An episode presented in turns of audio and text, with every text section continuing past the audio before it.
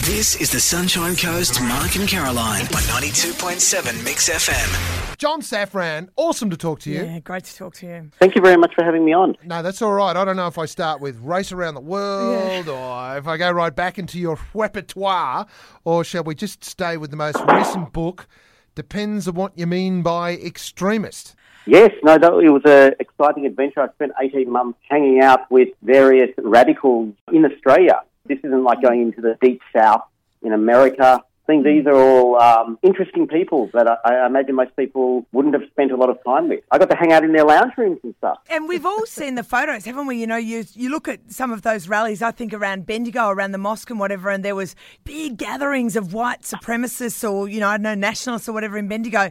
And a lot of them had their faces covered and they looked really angry. And, and it's not a massive leap to say, well, they look exactly the same as Islamic fundamentalists, don't they? They're just both extremists. Yeah, well, d- definitely there are there are crossovers, and, and not only visual ones. There's a visual crossover that you point out, like you know, covering their faces, but also just fundamentally wanting to change the world and change society. So it's not like, oh, we want to chip a bit away here, a chip a bit away there. It's like just total uh, discontent with the world, wanting a revolution. You call yourself a white supremacist train spotter, which I think is hilarious. Over this 18 month journey, how many times have you been punched in the head? Oh, oh, zero, I think. Zero, I think zero. But that could have just been good luck. And, you know, it's still, the book tour is still young. So who knows what's going to happen. Oh, absolutely. Hopes up. Because they know who you are, don't they? You turn up to these rallies and they actually point you out. Yeah, yeah, for sure. And they all, well, most of them know I'm Jewish, so they all have a, you know, they, they, they, they all have their sort of, uh, not necessarily issues. Yeah, issues. Let's say issues. They do have the issues with my people. So yeah, yeah it's definitely. There's that, but, but if you just turn up, it's kind of like like what are they going to do? Like it's still a bit of a big deal to punch someone in the face. I Yeah. still- So- which is good for yeah. it's good for uh, controversial documentary makers. Yes. You know that it's that's still a big deal. I noticed too that you ate falafel with Monty Python quoting ISIS supporters born into Christian families. What makes a young white Australian male who's been raised Catholic or whatever? What makes him become an Islamic extremist? Well, I think I had a unique, or not unique, but an interesting school upbringing that sort of makes me kind of understand this a bit more, which is even though my family wasn't that religious, they ended up sending me to this ultra Orthodox Jewish school where the people, like, they believe the Messiah is going to come. Uh, you know, the Jewish version of it. Right, and right. so I spent my whole high school years absorbing a community that, you know, and they're fine and they're great and they own shops and they've got good senses of humor and, and you know, everything's fine. But like they sincerely believe that this scripture they read is the truth and mm. that mm. the Messiah is just Days yeah, yeah, away. he- Yeah, he's just days away. So, so therefore, when craziness started going down after 9-11, I started processing that through that experience and, and hanging out with these Australian ISIS supporters. The ones I hung out with, absolutely, they believe that this scripture, this stuff in the Quran and other Muslim scripture, it's like it's the truth, and they believe that there's stuff in the scripture that says the Messiah is about to come. This their Muslim version, their, their Messianic age, and that mm-hmm. oh, oh, this stuff that's going on in Iraq and Syria. You know, in the scripture, it, it says there's going to be a war, and it, it says it's going to be in a place like that. So they feel like they have to go over and they have to fight. So, So it's- which it's- makes it really confusing because if a if a Muslim person was to say, oh.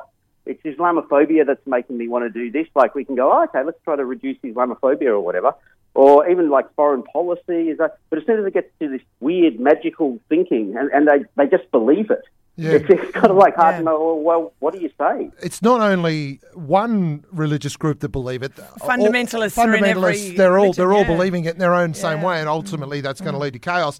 But having said all that, what's the solution, John Safran? Come Yeah, on, you're fix the it. expert. You wrote the book. What do we do? I mean, we've got crazies on the right, crazies on the left, crazies in the middle. Somewhere in all of that is just normal people, you know, like you, me, and Caroline, who just think, do we all have to be so angry with each other? Yeah, I'm very flattered. I came under the category of normal person. So Well, you you. are. You're- Yeah. Only for the purposes of this radio show. That's right. Really.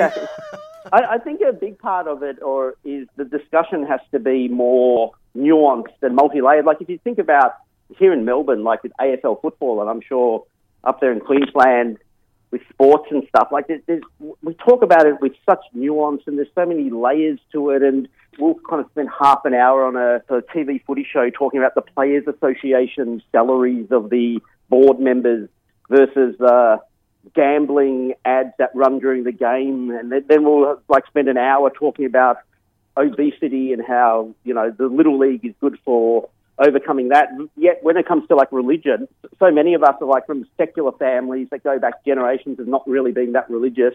We don't really discuss it, and we don't really discuss it in that mm. kind of nuanced, mm. small no. way like we do yeah. AFL football. So mm. basically, I reckon the starting point is to talk about religion as if it's AFL football. Tell me, John, I can't remember the exact name of which show it was, but it was one you went right into religion. I have to ask, it's one of the moments that everyone talks about when your name comes up, and it's that moment where you were speaking in tongues. I think it was in Southern America. Yeah, yeah. Well, I, I, went. I hung out with an exorcist for four days in America, and yeah, he exorcised me. I kind of like fell under his spell. So people were like, "Well, what happened?" And I think I think he might have hypnotised me. That would be the non-religious explanation. Because you were making yeah, funny noises and flinching around and all this sort of yeah, stuff. Yeah, yeah, absolutely. Like I'm not like a good actor. It's not, you know what I mean. So it's not like I could have pulled that off. Oh, it could have been an exorcism. So it was either an exorcism or a hypnotism.